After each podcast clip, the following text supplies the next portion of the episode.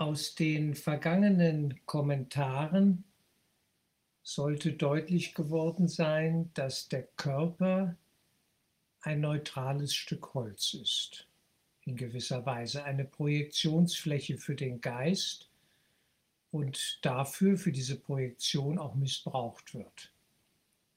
Und das führt dann auch zum Beispiel zu Formen der Autoaggression, weil wir Schuld im Geiste spüren, fühlen wir uns, fühl, äh, greifen wir uns am Ende selber an. Das ist der Punkt. Ja, Autoaggression, Aggression gegen sich selbst.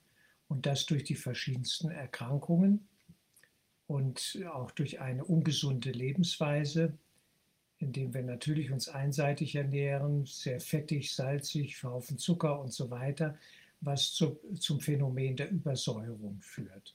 Das ist ja nun eine Volkskrankheit und hat sich ja doch ziemlich schon herumgesprochen.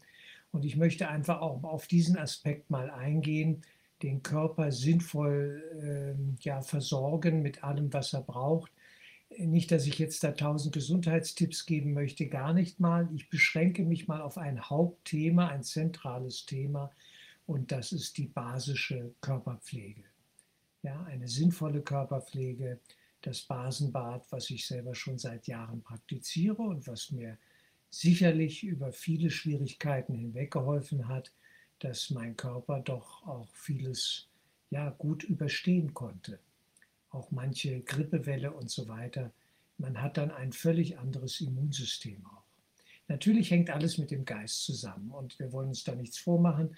Aus dem Geist kommen alle Impulse der Steuerung in Bezug auf den Körper. Das, da bin ich völlig also mit dem Kurs d'accord. Aber es muss auch gesehen werden, wir glauben ja noch an den Körper. Und wir sollten uns insofern auch darum kümmern, dass es ihm gut geht und dass er als ein Fahrzeug für uns hier in der dreidimensionalen Traumwelt ja, äh, sinnvoll dient. Und äh, ja, in diesem Sinne ist einfach ein guter Umgang mit dem Körper auch eine Art von Selbstliebe. Ja, dass wir mit uns selbst gut umgehen lernen und aufhören, auf uns selber rumzuklopfen und uns fertig zu machen mit Buß- und Geißelübungen und äh, eben den Körper auch äh, nicht mehr schlecht behandeln, indem wir ihn unnötig vergiften. Ja, Genussgifte, klar, sind ein Riesenthema. Trotzdem trinke ich immer noch gerne meinen Cappuccino und esse gerne mal auch was Süßes, aber eben im Rahmen sinnvoll, dass ich weiß, das allein macht mich ja nicht glücklich, ja, es sind nette Momente, es sind nette illusionäre Augenblicke, die auch sein dürfen, aber dass wir auch ein sinnvolles Gegengewicht dazu schaffen. Und da kommt die Entsäuerung, ja, die basischen Werte kommen da ins Spiel. Und äh, ich habe ein sehr schönes Video entdeckt, das ich hier mal reinstelle. Es hat mich sehr berührt. Man kann über Details diskutieren in der Auslegung, aber es ist eine sehr schöne Zusammenfassung der Geschichte des Badens. Ja, also der Bader auch als ein Beruf im Mittelalter. Nicht? Das ist eine sehr spannende historische Betrachtung mal zum Thema Baden und äh, warum gewisse Quellen und so weiter funktionieren und andere nicht. Also Quellen im Sinne von Wasserquellen, ja.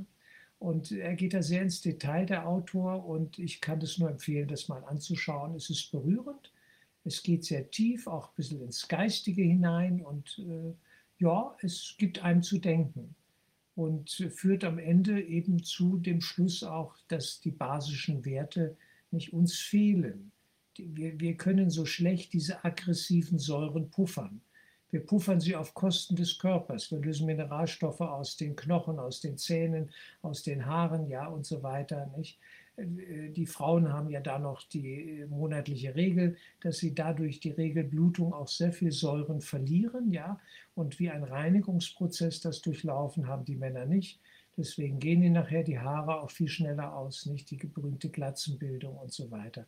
Alle diese Zusammenhänge, da gibt es reichlich Literatur heute. Ich erwähne nur den Basenpapst Jens Schurer. Und äh, ja, man muss dann gucken, welche Mittel dann sinnvoll sind, was man gebrauchen kann.